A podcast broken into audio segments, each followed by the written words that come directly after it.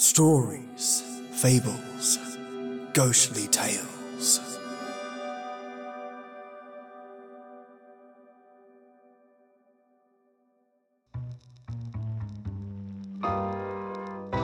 Welcome, my lovely listeners. It's a Monday, and that means old time radio episodes, remastered and ready for your brilliant ears. I'm slowly learning how to use gating, which is the process of eliminating sound at a certain frequency, alongside artifact smoothing, which is the process of ironing out the sharp clicks and pops for this old time radio episode. Even though I've been doing this for years, I'm always looking at ways to push the boundaries, but also learning why I tweak the settings to cut out the noise, not just simply tweaking them and hoping it works. I'm getting a really good feel of how this all comes together nowadays. It's simply amazing, though, how powerful the software is nowadays, and you'll hear it in today's episode. In fact, here's a first snippet. Clumsy, that's what you are. I bring you Daddy's pistol like you asked, and what do you do? And here's the remastered version. Clumsy, that's what you are. I bring you Daddy's pistol like you asked, and what do you do? This is namely those listeners who email me asking, how much do I make a difference in regards to remastering? So, I hope you enjoyed today's episode, which is The Killing Story of William Corder and the Farmer's Daughter, otherwise known as the Red Barn Murder. Well known actually as a notorious murder of 1827 in England. Maria Marten shot dead, but why? And who? And the strange circumstances in which Maria's mother was made aware of her daughter's passing. Strange fact the very same barn that housed that murder was stripped bare by souvenir hunters, aka looters, and sold at the markets during that time. Really messed up the family and definitely would have been critical evidence of what took place. Different times, different people. What I will say is that there are two objects of evidence that did the killer in the gun and the letters. All will be revealed though, mates. So turn off the lights, pull up a chair with me, and let's listen to something special like you lot. Enjoy. Good evening. This is Crime Classics. I am Thomas Hyland with another true story of crime. Listen. That's a cricket, a Suffolk County cricket, and he's chirping away at a merry pace. Therefore, he's a male cricket, for among crickets only this sex can chirp. At the present moment, this particular fellow happens to be in a hayloft in an English barn. The year is 1827, and it's spring, and it's evening, and it's warm. And if you're going to be a cricket, now is the time, for the hay lies sleek against your antenna. Oh, my, yes. Dead cricket. 120 pounds of country girl just fell on him. The girl's name, Maria Marten, and she was a dead weight. So tonight, my report to you on the killing story of William Corder and the farmer's daughter. Crime Classics. A series of true crime stories from the records and newspapers of every land from every time. Your host each week, Mr. Thomas Hyland, connoisseur of crime, student of violence, and teller of murders. Now, once again, Mr. Thomas Hyland.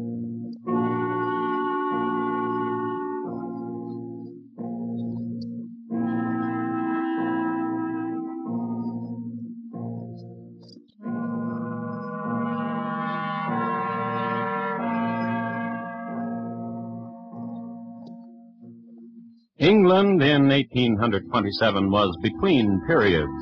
A decade before, Napoleon had met his Waterloo, and a decade later, Victoria was to sit on the throne. True, in this year which concerns us, the country was briefly stunned by the affair Laverie, which almost cost England the continent of Australia, until cooler heads and more honest bookkeeping prevailed. And when the shuddering was done and normalcy returned, people returned to normal pursuits, which included the young folk. For instance, Maria Marten. A giggler, 5'2", 120 pounds. Pretty. Demure. And the most chuckable chin in Polstead, which chin chucking was being done by William Corder. Maria, Pinklin, Pinklin Maria. Oh, you're the one, William. You are. Twice over, Pinklin. Oh, God. yes, you be. And sweet smelling you are, too. So did the hay you smell in the month of May. In your dilly hair. Oh, go. Oh, and think, William, To think what? all the seasons from now on, from May to December, and then start a new year, and all that year and the next, What? What, what talk you? for every month, for every season. Why, my, Well, uh, well now, uh, oh, I have not said that, or perhaps sometimes what? I, I want to go. Uh, I want to leave here. I, I want to. Oh, your dilly mouth moves so sweetly, and says nothing at all. You'll not go from me, William, Oh, because you will marry me. You must marry me, William. must I? Oh, yes, else Else what? I will tell. I will tell what you did, William. I would. Maria, How you stole from my poor daddy. Maria, You cannot understand how his poor money was dug up and taken away. Maria, I want to say a word. And should I say what happened, the jail you would go, lad, may be hung. I heard in Ipswich they did a hanging recent to a lad which stole a heifer. Maria, will you listen to me? And I do so love you, a thiefling, but I love you. Maria, will you marry me? Oh, you've been trying to say it all the time. Of course I have. Of course you have. Pinklin. Oh, God.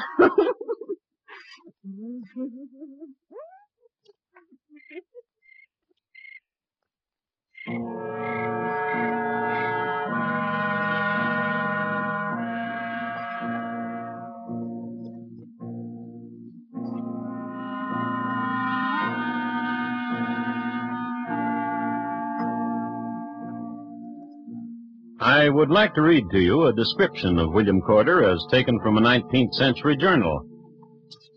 He was about five feet six inches in height, usually affected a drab greatcoat, plaid lilac handkerchief, a black dress coat and blue pantaloons, and had rather a large nose, a small face, and a ring on the little finger of his right hand. That was William Corder. Of course, since this was spring and a warm one, he took off his drab greatcoat, especially on the evening when he left Maria and went home and sharpened a knife. Ah, he was a handy man. That's why he was so useful around the various farms in Polstead. Everybody loved him. Everybody needed him. To mend a plow or stretch a thong, the cry went up, Hi, Billy Corder! This with smiling affection. And the next morning, when he went to the farm of his betrothed, Hi, Billy Corder. from Maria's father, Hi, Billy Corder. from her mother, Good morning, William. A morning to each of you. You look weary, Billy. Come into the house now. Tea you nice and with some dilly biscuits. Now, Ma. He looks weary. Ma. What you been doing, Billy? A sharpening? Oh, what a sharpening. Knives. For the farmers all about. I'd give you a hand whenever you'd want, Billy. Howdy-o. But I, uh, I, uh, come this morning with another favour to ask. Oh, my. What favour, Billy boy? Concerning, uh, My. Oh, my. Concerning what, Billy boy? my love, my pinklin, my dilly girl Maria.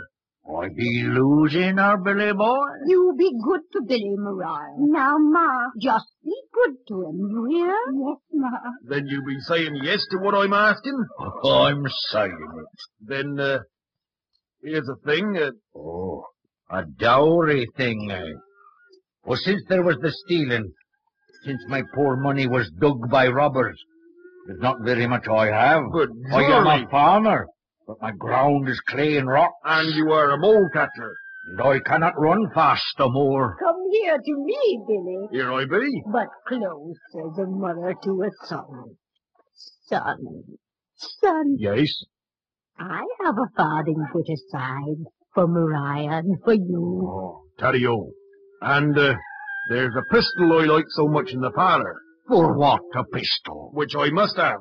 Travelling as we are, Maria and me, to London for the marriage. To London you go? To be wed? Yes. Oh, lad, oh, Billy, 'tis every girl dreaming London to be married in. You're my true love, Maria. Tonight I'll fetch you and we'll go down to London. Or better, What better could there be? the Red Barn. You know it. I'll meet you there at the crossroad. Oh, whatever you say, love. Ain't he a love, Ma? Oh, he's a love, all right. He's a real love.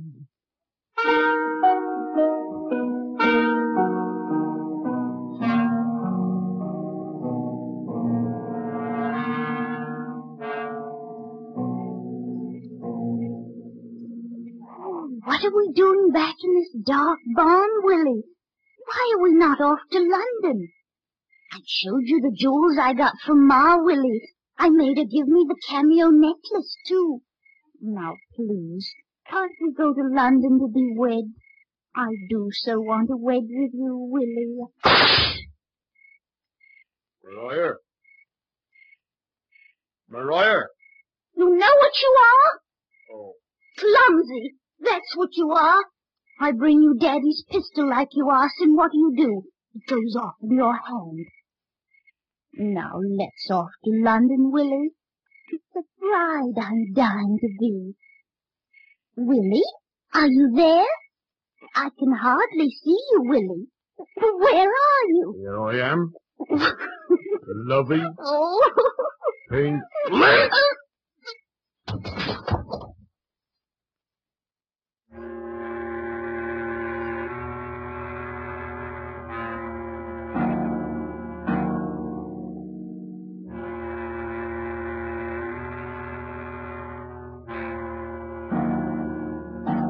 With the knife he sharpened last night.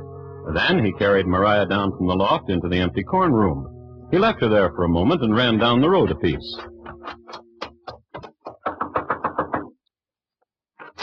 Uh, evening. Uh, can I uh, borrow the use of a spade? Taddy-o. And Billy Boy went back to the red barn, and there he dug a hole. Six by three by three. And put Maria in it. And filled the hole again.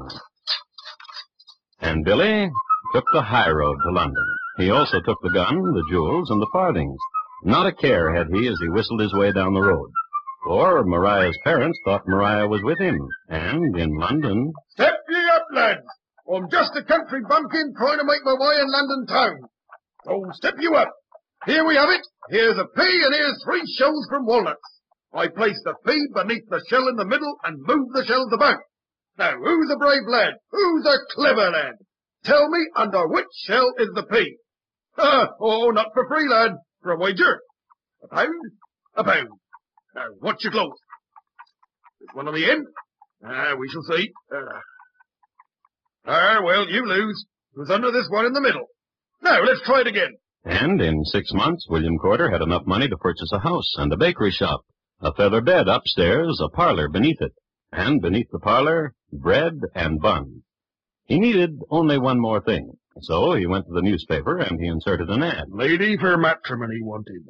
A private gentleman aged 24, entirely independent, whose disposition is not to be exceeded, has lately lost his family to the hand of Providence. This meets the eye of any agreeable lady who uh, feels desirous of meeting with a sociable, tender, kind, and sympathizing companion. They will find this advertisement worthy of notice. Honor and secrecy may be relied on. Mr. X, 68, Leadenhall Street. Here, sir, insert this in the next edition.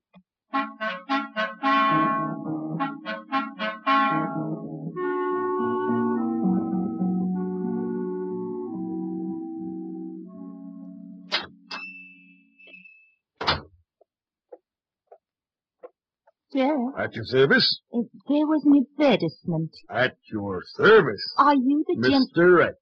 I am he, if such as you are seeking him out. The advertisement said sociable. You were comely, It said tender. and your hair a shade of brown that will sweeten in the sunlight, It said kind. and hazel eyes. It said a sympathizing companion. How could such as fair as you need a sympathizing? Gentleman. I kiss hand. Oh. Inkling.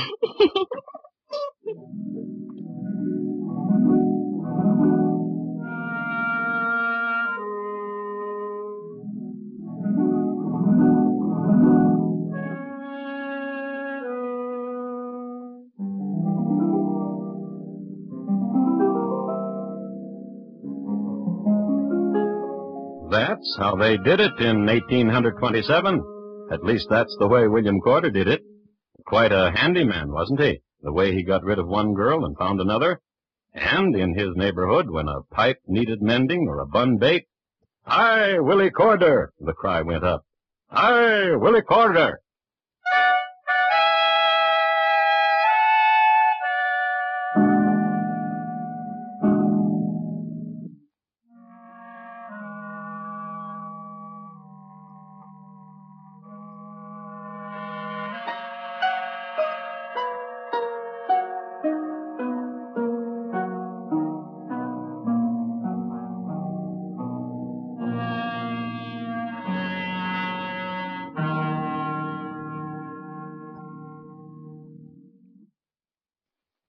You are listening to Crime Classics and your host, Thomas Hyland. This Saturday night on CBS Radio's Gangbusters, hear the exciting true story of the Golden Horn. A kid who finds a gun and trades it for a trumpet starts a chain reaction that leads to murder on Gangbusters' case file of the Golden Horn. That's this Saturday night on most of these same stations. Also this Saturday, you'll want to follow the latest adventure of United States Marshal Matt Dillon on Gunsmoke. Remember, Gunsmoke means Western adventure Saturday nights at the Stars address. Well, spring came, and one of the nicest sights on an April day on Leadenhall Street in London was the new Mrs. William Corder. She would lean her head against her husband, and arm in arm they would stroll. Willie. It's the truth, every bit of it. When Wellington called for volunteers, I stepped out of their ranks Oh, and... Willie. It's the truth, Bertie. I know it's the truth, Willie. It's just that my heart is thumping because you might have been killed. Me? Oh, Willie. But Bertie, I knew when I volunteered nothing was going to happen. I hadn't met you yet, and I had to live to do that, so... What else? Huh? What else happened to you before you met me? Well, uh, before I met... Right before I met you, I was in uh, Italy. You said France. You said France, Uh, Willie. b- before France, I mean. And the Italian women, what of them, Willie? Oh, I didn't have no time to bother with them. I was on a secret mission. Oh, Willie. Now, don't you tell nobody. Brave, Willie. You happy, Bertie? Happy is as is happy do. Happy do indeed. Oh, yes. Willie, Yes, the jewels you're going to sell to my brother, how come you buy them? by a gamble, a game of cards. But they're a lady's jewels. Then isn't it obvious, Duck? I gambled with a lady. Didn't you know her it were while on secret assignment? Garbed I was like a gypsy. I would have lost to you, too. Downy bird. Oh. Come. Well, sister. Hi, Willie Corder. Hi, lad. Nonny, brother Sidney? Hoist and go to grass, brother-in-law, for what luck you had at the cards last night. and, uh, will we cheat me at this transaction too? Isn't he priceless, brother Sidney? He's a good brother-in-law. but how good? What price will you give me for these jewels to add to your stock? Hmm. Middling good. you see, wife, your brother becomes a haggler when it comes to money. Be generous, Sidney. What you give us will buy a new oven. Fifty pounds Done. for this cameo necklace alone. This other stuff, not worth a shot price. Fifty pounds then. I'll write you out a check. Daddy-o. Good brother. And of me? A duck. A dilly duck. A love.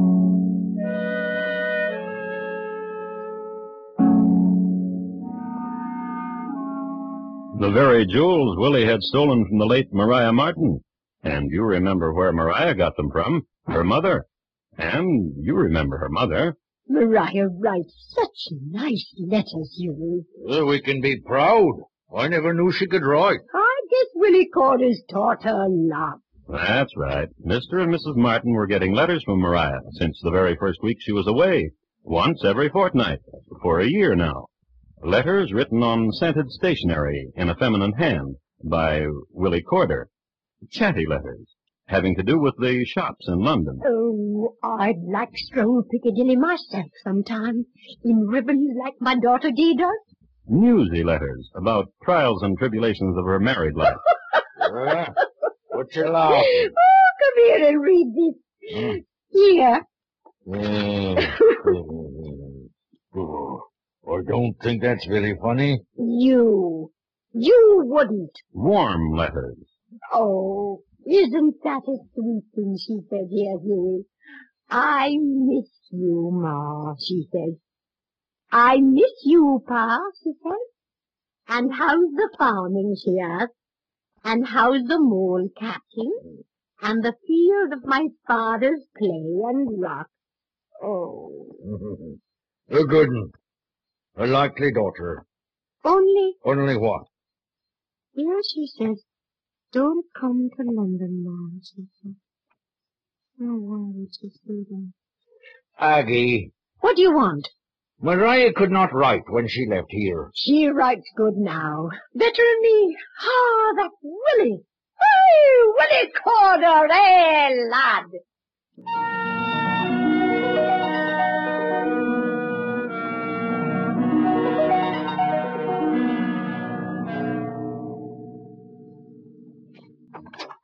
Oh, I frightened you, Will. uh, no. Oh, no, no. What were you doing? Writing? Writing what? Nothing. Now, now. Now, now. Don't try to hide anything from me, Will. Oh, Pinklin, I, I wouldn't do that. Then what writing were you doing? Promise not to tell. What writing, Will? Promise. I promise. Come here. See this? The check my brother gave you. Look again. For a hundred and fifty pounds. Uh-huh. but he gave you a check for only fifty. Uh-huh. Then what you were writing? I fixed the check. Oh, what a joke on your brother. Hey, hey, ha, hey. Well. Downy bird. Forgery. Not quite. Simply an extra hundred pounds. Clever. Mm-hmm. Clever. Clever, clever. Mm. Isn't it? What a one. Who? What a one. What a... Now, who could that be? The tradesman, I think. Uh, let's go to the window and see. The tradesman. Ha! And see what he has for us. A new bed warmer. A new quilt. A new feather quilt. And a pillow. A new pillow. And look down there. A new bed. Oh, what a one. What a one you are. Oh, husband. Tradesmen, bring them in. Bring them all in. Everything.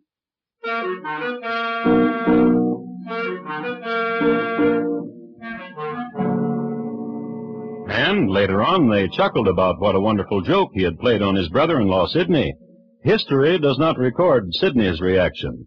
It's true what Bertie said. What a one was William Corder, especially what a one he was with the quill. Not only had he taken up hiking checks, but he was still penning those letters I told you about. Only the scent had been changed. This latest letter I have here, Huey. Maria says, should I ever be so bold as to come to London, she would not receive me. She never could write. Oh, go to sleep, old man. And according to court reports and testimony, this is what happened then. Go on. Go to sleep, old man. Then Mrs. Marten said she fell asleep too. Mhm. Then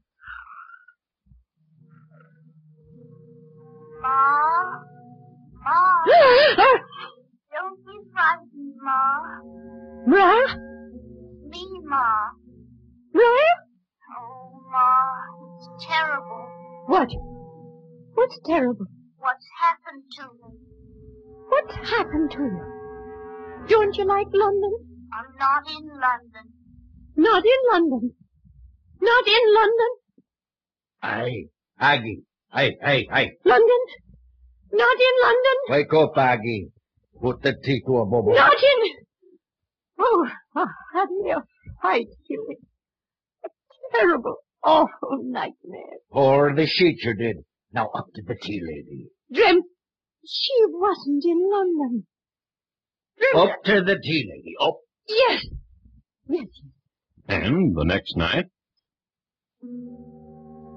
I never got to London, Ma. Where did you get to, Mariah? Hardly away from here. You dead, Mariah? I be dead, Ma. Oh. Oh. I be dead. I be not far from here, dead. Where? Where? I be.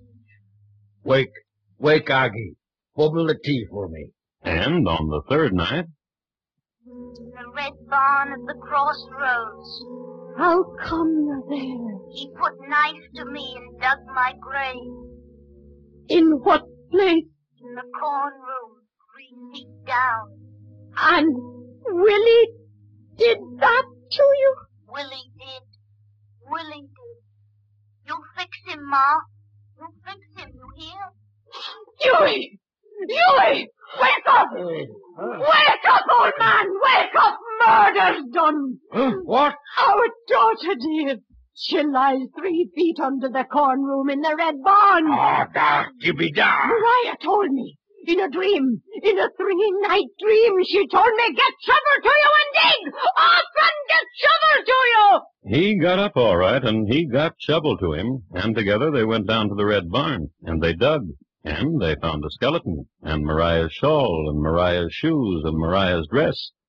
But the thing that clinched it, the thing that made them sure, the skeleton had the four front teeth missing in its lower jaw, exactly the four teeth that had been missing from Mariah's mouth when she was alive. Police! And again and again as she ran down the road toward Polstead, Police! Police! Police! which was finally heard by Constable James Lee, who viewed the body and rubbed his chin and took a trip to London, where he sought for and found William Corder, who was tried and found guilty. And a half hour before he was hanged, wrote a letter in his own hand on unscented paper, and of course signed in his own name. Dear Birdie, good wife, I am fully aware of the shame and disgrace which I must have cost you. So that there be some vestige of pride remain, such as a woman should have for her husband, I suggest you bury me in the finest vestment obtainable, such as silk. My coffin, I do pray you, for your own sake, should be of mahogany, with moulding of silver. A cherubin on my tombstone of marble, with some fitting sentiment, such as, William Corder, of sweet and gentle memory, though not innocent of deed, I am innocent of heart.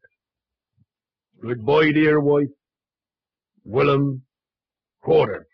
On the scaffold there was some embarrassment because the trap would not work. Corder, who was, you'll remember, a very handy man, fixed it.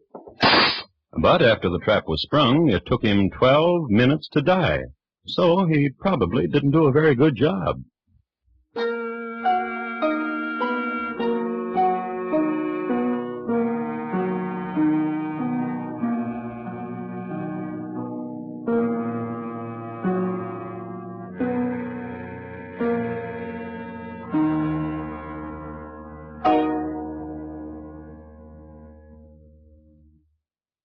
Just a moment, Thomas Hyland will tell you about next week's crime classic.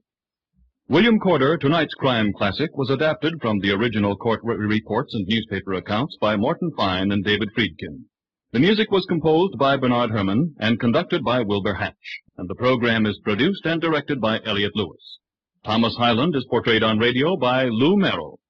In tonight's story, Richard Peel was heard as William Corder, Betty Harford as Maria, Alma Lawton as Bertie, Jeanette Nolan as the mother, Joseph Kearns as the father, and Donald Lawton as Sidney.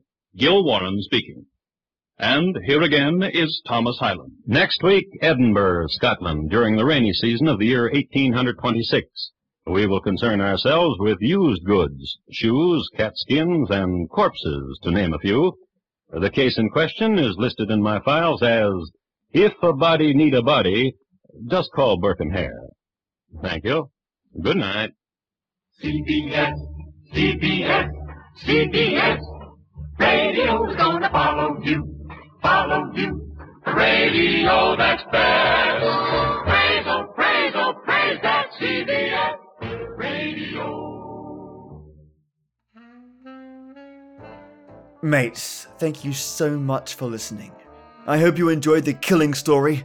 As always, the information taken from court cases, notes, and reports can be a little misleading in this OTR series, but William was in fact caught when James Lea, an officer of London Police, investigated William Corder, gaining entry under the pretense that he wished his daughter to be boarded at Every Grove House, a boarding house William owned, or at least managed. To which he cornered William, no pun intended, and confronted him on the charges. A search was conducted and they found the gun. But critically, the letters and the perfume. That was what did him in in the end. If you ever needed a smoking gun that wasn't a smoking gun, the letters were it. Listeners, again, thank you for listening. I won't be uploading Wednesday or Friday this week, as I'll be going into surgery, cutting out a benign lipoma, which is essentially, you know, fatty cells that don't belong on my right side. What this means is I'll be out of action this week, but back at fighting strength next week. It's been a crazy couple of weeks for me, so a mini break, I believe, is well warranted. Plus, I'll be under painkillers and won't make a lot of sense. It'll just be me gibbering on about who knows what. Either way, I'll see you next Monday, eager to start the recordings again as usual. But next up is the next best thing on this podcast my thank yous to the living legends that support this show, my Patreon supporters. These are the people that dig deep and send their love my way, improving the show and giving me the opportunity to work on different content, but also perfect the content that I work on with new tools or software, like today's episode. All that support goes into buying tools that cut my six hour editing regime down to three, with improved clarity, and that means even better audio overall. If you think you can contribute, visit www.patreon.com forward slash SFGT and know full well all donations go right back into production or supporting authors. So your help is far reaching and goes to a good cause. First up, my own Night Tea Titans. They pull the lever back and launch this podcast into the stratosphere with their amazing tier of support. These amazing people help me redirect this podcast on a monthly basis, and for that I am super grateful. But I digress. Let me jump right into my thank yous. Firstly, the amazing Mayah. Today's episode was edited, remastered, and cleaned up thanks to your donation, mate. All the way back when you first joined this tier, I've been using that support to fuel RX iZotope, a software or rather a powerhouse tool for audio remastering and cleaning up. And mate, how it has helped, yikes! Thanks to you, Mayah, I've not only been learning but implementing major shifts in audio quality for OTRs that other podcasters can only dream of. In fact, I've recently received a bunch of lovely comments from listeners regarding the audio quality of the OTRs, and that, mate, is all thanks to your level of support. Again, you're awesome, and again, thank you. Secondly, divided by zero, mate. How grateful I am for your support. Seriously, I've been looking into ghostwriters now, which essentially means I can pitch an idea to a writer, a premise. Let's say, I don't know, a skeleton warrior finds a ring that brings him to life during the day, but returns to bone at night. His challenge is to find the witch that cursed him, so that he might find peace. They'll grab that premise and write a whole story around it for a price. So now I'm actually perusing freelance ghostwriters for that reason. You know, for brand new original content, something different and special. Thank you, Divided by Zero. You help me push past literary limitations. You're amazing. And thirdly, Selstra. Simply brilliant. From your lovely emails and your kind hearted words to your epic level of support, I am super duper grateful. Thanks to you, I've been investing in new Audacity plugins, donating to old time radio curators, and so much more. Being able to give back to the community that you pull from is such a sweet thing, and I'm stoked to be in that position. I basically rationed off my Patreon support, very, very carefully, to key OTR collectors so that they can continue doing what they do. And because OTRs are a little undiscovered gem by most people, well, those curators rarely get noticed. You are helping them feel appreciated, and patrons like you are helping encourage them to continue, and that helps all of us. Thank you so much, Solstra. You are epic. And of course, my white tea warlord, Leza. So glad you enjoyed your nickname, Lezosaurus Rex. Mate, thank you so much for supporting me in the way you do. Thanks to you, I've been working slowly but surely on the suspense drafts for this podcast side project, and I'm working on ways to add more to the classic scripts. It's going to be a riot when I finally get this up and going, but as you can imagine, there's been a number of delays due to the past couple of months of personal events. Either way, though, I'm keen, and I continue to work on it piece by piece. Thanks to people like yourself, I'm doubly motivated. Thanks, mate. I know stress on the response, and I appreciate your communication around that. Cheers, man.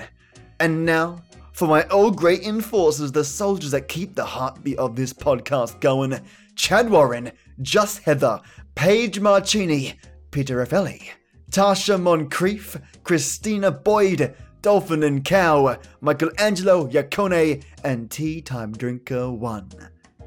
Thank you all so much, and I'll catch you brilliant people next Monday.